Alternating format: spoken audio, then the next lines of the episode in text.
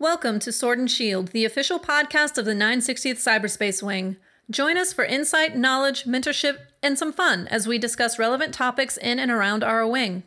Please understand that the views expressed in this podcast are not necessarily the views of the U.S. Air Force nor the Air Force Reserve, and no endorsement of any particular person or business is ever intended.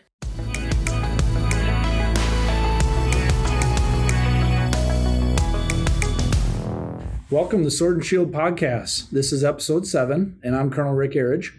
And I'm Chief Chris Howard. With us today, we have Colonel Lori Jones. We're super excited to have you here, ma'am. Thanks for joining us. I am excited to be here.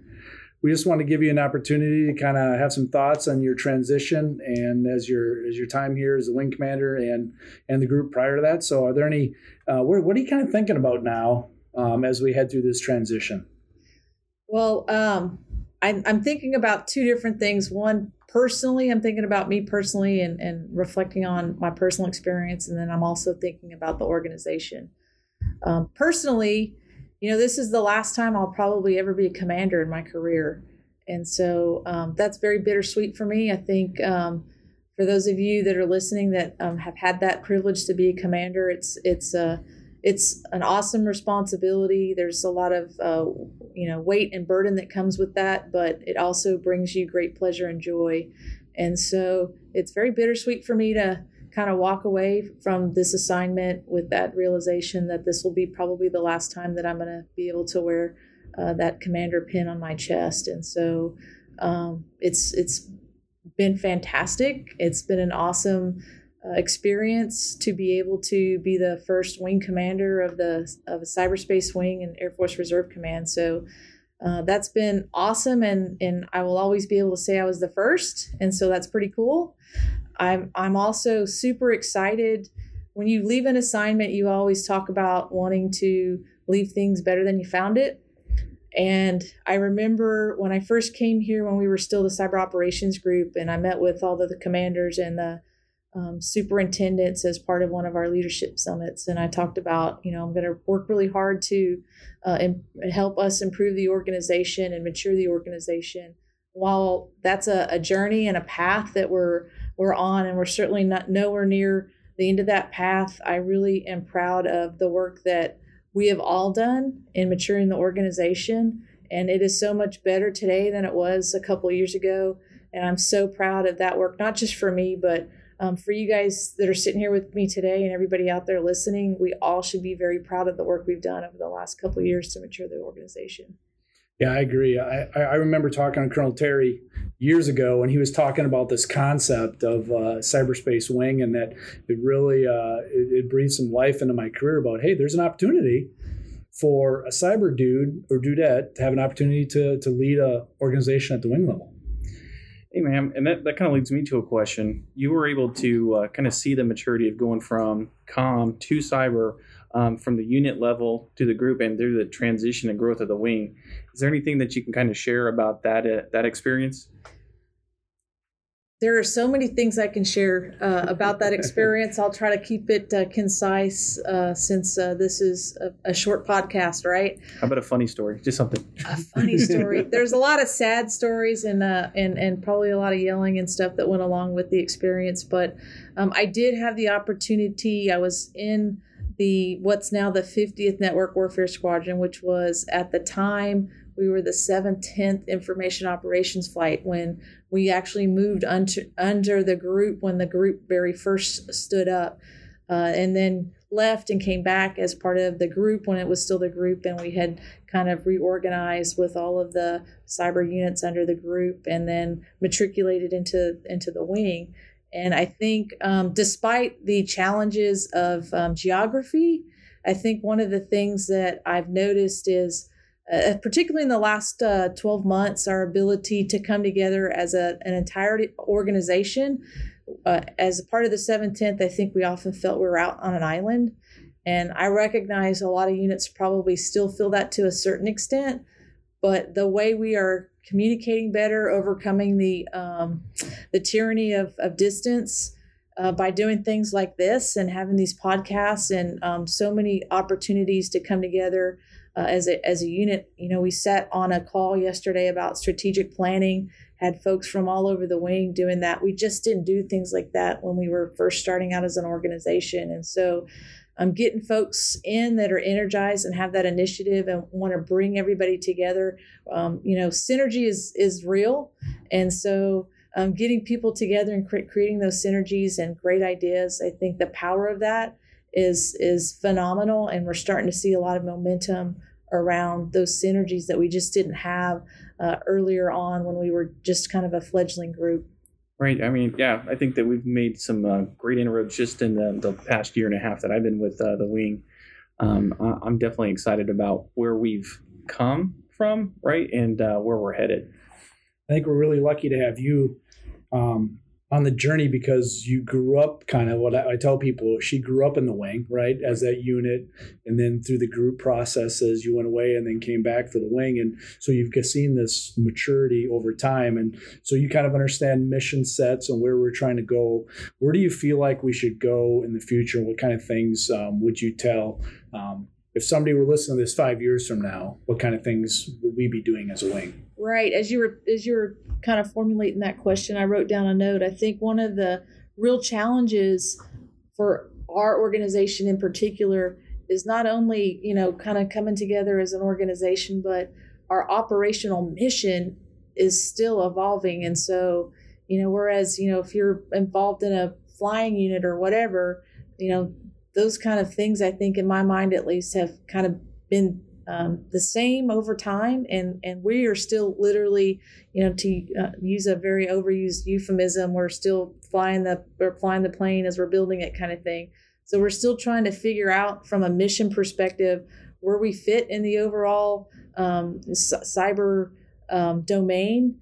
I think where we're going and where we need to focus is this whole idea uh, that General Haugh's been, you know, promoting and, and putting into practice is that information warfare concept and really um, organizing and and coalescing around what information warfare is. What does that look like? What what effects um, can we produce? And and really look at the um, the you know kind of melding between cyber intel and those other mission areas to create the um, the effects from information warfare. So uh, my crystal ball tells me in the next uh, uh, 12 to 24 months, there's going to be a lot of discussion about how we can um, organize around, uh, you know, trying to uh, improve that concept, what that, you know, what that really looks like in an organization. And I'm hoping to see the 960th really lead the way as far as uh, the Air Force Reserves is is concerned in that respect. I think you guys have the talent, you have the knowledge, and you have the leadership here um, that you're going to lead the way in terms of um, those changes to come in the Air Force Reserve. Certainly, it's an exciting time being part of standing up the first wing and the only cyber wing in AFRC. But going forward, I think that excitement is still there, and it's going to take all sorts of different types of people for us to realize that. Right, and as we keep on changing, um, you know, it brings me to another question: is is there any kind of advice that you could give to our enlisted corps specifically, um, how to uh, meet that change, adapt to that change, and be ready for the next step? I think first and foremost, I would say um, whether you're uh, enlisted, officer corps, be engaged and stay engaged and be informed about what's going on. I think that's a challenge, particularly for uh, those of us that are traditional reservists um, to stay engaged in what's going on. There's so much that changes in a 30 day cycle.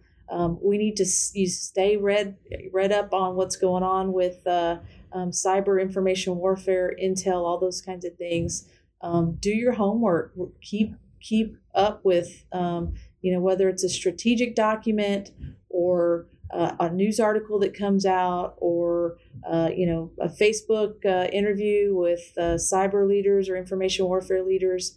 I think the the more you can stay up in turn as part of your per- personal professional development and what's going on within the cyber information warfare realm the better poised you're going to be able to be to um, provide valuable input regardless of whether you're a combat com dude or you work on the cscs a weapon system or whatever um, if you understand the big picture, you're going to understand where you fit in that bigger picture and where um, the DoD and the Air Force is trying to go with respect to cyber, and you can provide that input in terms of where you personally fit into that that perspective.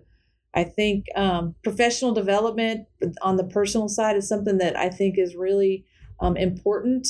And so, you know, my advice for any airman is uh, make sure you're you're doing your professional development pieces, the pieces that you can control. I know that's uh, was one of the subjects of an earlier podcast that you guys did, um, and so I think uh, if you haven't listened to that podcast, I'll put a plug in uh, to go back and listen to. Uh, episode three that talks about some professional development for enlisted force because I think you guys uh, had a really good conversation about what's important and how how that um, can help an airman in their career in terms of their professional development and, and PME and those types of things. Yes, ma'am. I appreciate the plug. I know that uh, we spent some time. Uh, I, you didn't pay me for that, right. so but you know that's a freebie for you, Chief. I appreciate it. Uh, if I can, uh, I did have another question. You know, being a um, you know first ever commander of, of a cyber wing, being a transitional leader. Um, what kind of advice can you give to our budding uh, leadership out there, enlisted and officer?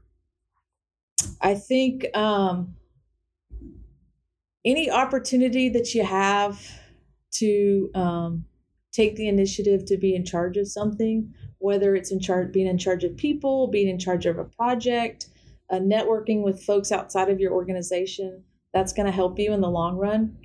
Again, I think back to examples from this week. We're doing all this uh, strategic planning, and we have these um, the three different goal areas and it's a great opportunity for someone that either um, feels like you know they have talents that aren't being utilized that would be a great opportunity. There's leadership opportunities all around us. Right. wherever you look there's a leadership opportunity right? And so um, it's uh, everywhere you look there's an opportunity to get involved and to do something and then you know that's going to have kind of a waterfall effect. You do it take the initiative, do a good job. You're going to get recognized by your your organization's leadership, and uh, the next time another opportunity comes around, then you know your name's going to be stuck in that c- commander's head about, hey, so and so, you know, they really stepped out and did a good job on X, and so let's, you know, that it kind of is a, a situation that builds upon itself, and so I think uh, taking advantage of those opportunities will help make a name for yourself, but also give you valuable experience. Right. That experience definitely, uh, the little things that we miss sometimes uh, from a small piece, like when a talk about an airman taking on uh, the snacko job, right? Everybody's like, nobody wants to be the snacko. Uh, it's the worst job ever. It's uh, nobody likes you. You never got the right stuff, and it's always empty. Um, but it's uh, understanding the, the supply chain, understanding the customer demands, and stuff like that. So it's those little things that do add up, I guess. I can't uh, emphasize enough how um, how you never know what you're going to um, gain from something until you do it. Right? right. I tell folks in my career one of the hardest jobs that I ever had, and y'all are probably gonna laugh. I was a second lieutenant, first lieutenant. I worked in protocol at, at OSAN in the 51st Fighter Wing at OSAN, and so um, it was one of the hardest jobs. Still to this day, mm-hmm. I've been a wing commander. You know, one of the hardest jobs I ever had was working protocol, um, but hated it the whole time I did it. Right because it was so hard. I never got a day off but I learned so much. Again, kind of that whole looking in the rearview mirror perspective. I learned so much by being so close to, you know, senior leaders across PACAF and across the, you know, the DoD and the Air Force and learned, you know, you, you watch and learn, you work your butt off. Um, and and you know get very little recognition sometimes, but at the end of the day, um, that particular experience I think really um, set me up in terms of learning a work ethic, learning how you know, uh, the big picture operates and all of those kinds of things that you would never have thought in a million years if you're like, you know, protocol. What what possibly could I learn from working in protocol? And so, you know, sure I learned how where to put the flag and, and all of those kinds of things, but that was very minimal compared to like what I learned in the bigger picture and being right. able to be around, you know, uh, um, senior leaders and, and understanding you know how things operate what work ethic is about and you know all those types of things. You never know um, when you're going to stumble across those opportunities so take That's advantage. It. yeah i agree. I've had several uh, examples as i think about it. You know myself i came across general goldfein at one point. We were both deployed and he was the AFCENT forward commander and i was working in kuwait at the at kcia and so we dealt with all the dv stuff. So in my six months there i probably had eight hours of one-on-one time with General Goldfein as he waited in the DV room drinking Coke, watching TV, waiting for waiting for people to arrive from the states that he would pick up in his and just for me trying to find a way to engage him and i really didn't know who he was and obviously he didn't know who i was um, helped me learn just how to deal interpersonal with somebody at that level and um, i dreaded it every time i was on duty that when i saw the schedule who was coming in yeah. and i knew he would be there it was really hard so well i really appreciate uh, you and and and I feel like I always know where I stand with you from a communication point. You're really good with that. How did you get to that point of being able to uh, um, just be able to articulate from a feedback perspective um, with people? Was it natural to you, or was it something you had to kind of work through and grow into? I think a little bit of both. I think, um, you know, maturing as a human being, it's taught me that, you know, transparency is important in life not not only you know while you're in your job but at home too probably. Um, you know making sure you're trying to communicate. Now i will tell you i'm probably not the best communicator. None of us are probably perfect in that respect but um, you know making sure people understand where you're coming from being honest with folks on where they stand with you and where you stand with them whether or not you know you feel like they met the target if you ask them to do something or didn't. I think that's very important because i think it sets you up for um, making sure there's no um, miscommunications or misunderstandings down the road. I think that experience has taught me that. If i'm upfront and honest despite how difficult that is to look somebody in the eye and tell them hey you didn't quite meet my expectations on something. And I think there's some art and experience in kind of how that comes across and how you say that to somebody that I've learned over the years. There's probably better ways to say that than others. And uh, I find as a as a colonel with 27 years in the Air Force, I'm a little bit better at providing that um, constructive feedback than I was maybe as a second lieutenant. And so, you know, from that perspective, there's definitely ways to um, again going back to you know your own personal professional development learning how to um, give that feedback uh, is important. But i from a perspective of how it's received but also from the perspective of making sure we're all on the same page and we all know where we stand with each other and where we're going. Uh, i think that helps with definitely minimizing uh, confusion and misunderstandings in the long run and I think that's a great point, ma'am, Right, that the maturing of your leadership capability. I know I was horrible, uh, especially when uh, we're talking about um, explaining uh, missed opportunities or uh, explaining where someone may have maybe have missed that uh, expectation. I think I delivered it like a hammer more than once, and it was not very taken I, well. I would say that's probably the tendency for all of us want right. to want to kind of lead with the heavy hand, and um, I think also it's important for um, as I've matured over the years to understand um, you got to consider the individual as well. And so some people take feedback different than others. And so some people you may be able to be a little bit more direct with than other people. And you, you might, you know, maybe need to um, massage your message also based on who your audience is. And so that was, that's a little plug for emotional intelligence for folks. If you ever again, your personal professional development, if you want to read up on emotional intelligence, I think that helped me tremendously a few years ago. I, I, I did some work with somebody on emotional intelligence, and um, the benefits that I derived from that have been um, awesome. So understanding your audience and and tailoring your message based on that audience, uh, that individual, and how they're going to perceive that, I think is is very beneficial in terms of making sure you tailor your message to somebody that maybe needs to hear the message differently, maybe a little less, you know, direct than right. others. Yeah, I think that's a good tie-in too with uh, some uh, a different statement that you made when we talked about professional de- development and PME. Uh, we we talk about uh, how to interact with individuals and like I'm not going to learn that. It's like math in high school, right? I'm never going to use this. Um, but uh, you take that piece and then you add the piece that you just uh, explained to us with emotional intelligence, and we start putting all those pieces together. I think that um, as a leader, it, we owe it to our airmen and we owe it to ourselves to to make that effort. Uh, to really gather those pieces and put them together so that we can interact um, holistically with our airmen so we get the uh, best kind of output based on our expectations and um, what that airman needs. And I think it's important to understand that um, all of us can learn from others.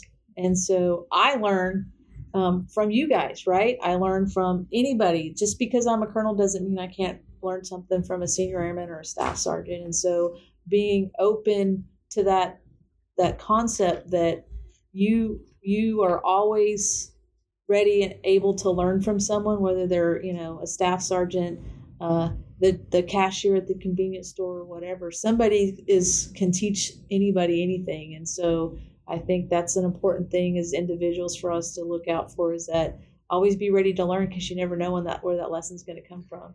Right. Yeah. Learning is a continuum, right? It's That's nonstop. right. As soon as you stop, you're you're pretty much dead in the water. I think that's personally, um, and uh, that's a very good point, ma'am. Um, learning from each other, um, knowing that uh, mentorship isn't just from the top down. It's um, it's very just omnidirectional. Omnidirectional is a great way to put it. Big word. Yeah. The com like that. word. I had to bring some some old school com in there. You know. Well, I got to share with you what I, as I was reflecting about what we're going to talk about, what's important to pass on in this uh, in this podcast. It came across me. I started thinking about what question do I get asked about you most? Like, like as a vice, I feel like um, I try to be there and listen. People like they just want to bounce something off me. They want to figure out. Uh, is this something I should take to her? How is it going to be received? And I try to give some advice and mentor. And um, but but you may be shocked, but one of the questions I get asked most is it always starts with, I know she's busy. And everybody kind of, I won't say everybody, but some people know your high speed civilian job.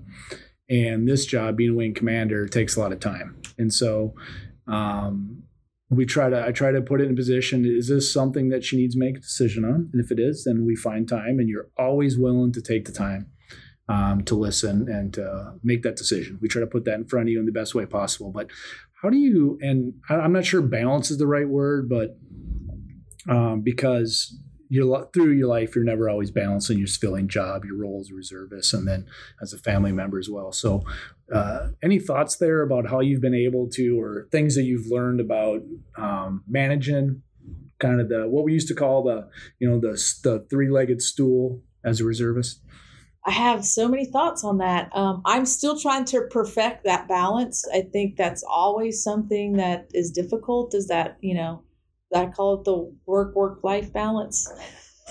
Yeah. um, and I think a lot of it though depends on you know your your your particular situation. I think it ebbs and flows. For example, between your personal life and work life, I think there'll be times when um, you maybe you need to give a little more on the personal side you know perhaps you know relationship issues require you to give a little bit more on that side or you have a baby or um, you, you decided that it's time to go to school and so you need to focus on that. But there will definitely if you want to progress in your career there's times where you've got to put your career um, in that kind of driver's seat right?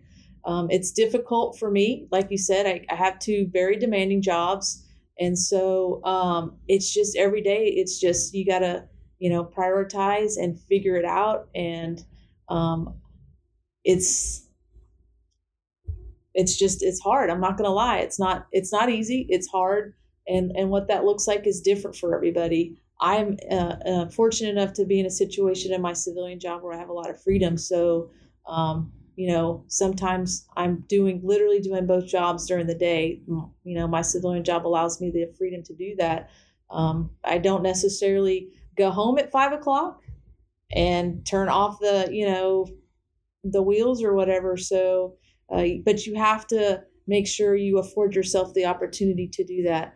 I know early on i've, I've figured out i'm a person who needs to turn turn the light switch out. Some people aren't like that. I tell folks the story of uh, on my civilian job I, my previous uh, boss from a few years ago you know she was real uh, you know it made her more comfortable to be always on. And so she had this expectation where she would get up in the middle of the night and she would stop by her laptop and check her email when she got up in the middle of the night to go to the bathroom and i you know it was a very um, light bulb moment for me because i am not that person once you know granted there's emergencies that come through and things like that but for me i need that shutdown time and so when i go home i want to be at home now granted we we've talked a lot when we're, Right. we've been at home, right? Sure. So there's you know emergencies that come up, and you know those are kind of the exceptions to the rule.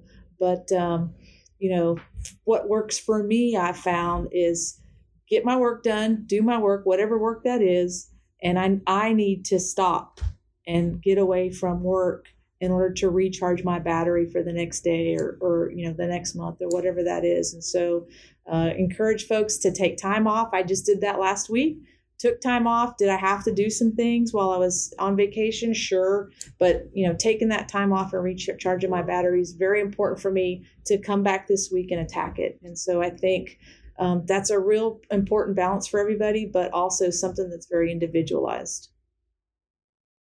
Good point. Yeah, that resiliency piece is in leadership is is very key, it's and knowing very key knowing what that balance is, and knowing when to unplug. and it's different for everybody. Right. What works for me isn't going to work for Chief Howard. It's not going to work for Colonel Erridge, and so um, it's just very different for each person. And so that's also something I think you have to work with your supervisors about to learn that you know give and take between each each of those two individuals, like what works for my supervisor, and understand that as well because I think that's real important in the supervisor supervisee relationship, understanding how that that person works and those kinds of things. Yeah, it's a really great message because I think, um, and, then then you throw on top of what's going on in the world that's influencing all these things too. Some people um, are having a harder time, obviously, right now at different times, and we're trying to reach them all. So that's a great message them kind of manage. So I think we're approaching the end of the podcast. We're going to leave you an opportunity to wrap it up. And uh, I just want to say thanks, good luck, and uh, you always be number one. I'll always feel like I'm number one, at least in my own mind. Um, you can do like General Goldfein does, where he calls himself, you know, Chief of Staff number twenty one. You can always be number one. CW number one. That's right. That's right. That'll that'll be on my tattoo when I get my tattoo. Uh, We my definitely want that. wing tattoo. It'll I'll have a little number one next to it. Samantha wants that for all of the social media when you get that. So make sure to All send right, us I'm a on it. I I, I am uh, as Chief Bischoff knows. I am in the the throes of thinking about covering up a tattoo that I have, and so that's on the list of possibilities. So you Nice. actually may get one of those here Wow. uh, someday soon. Um, I thanks first of all for inviting me to be part of this podcast. Um, it allows me the opportunity to thank everyone else that's listening. So uh, this has been the the privilege of my career uh, to be a wing commander. I would have never have thought 27 years ago, Second Lieutenant Jones. Uh, would have ever been a wing commander, and so I, I I've referred to myself uh, several times in different forms as the accidental wing commander. Right? I I feel like in certain respects I, I backed up into this, but um, I hope you guys uh, feel like I, I, I did you justice in terms of um, leading this wing. Uh, it's been a privilege and an honor, and I'm so excited the direction that uh, you all are heading. And I can't wait to to buy some popcorn and a hot dog and sit in the cheap seats and uh, and watch where you guys are heading next because I think uh, the the the world better be ready because there's great things in store for the 960th Cyberspace Wing, and I can't wait to see that. So, um, thanks for for to everybody out there for all your hard work and your dedication and professionalism in the face of all the challenges that uh, we faced the last few years. Uh, your your work and your talent is extraordinary. I'll miss you guys. I will miss all of you, and um, I look forward to hopefully our paths crossing in the future. So, thank you very much.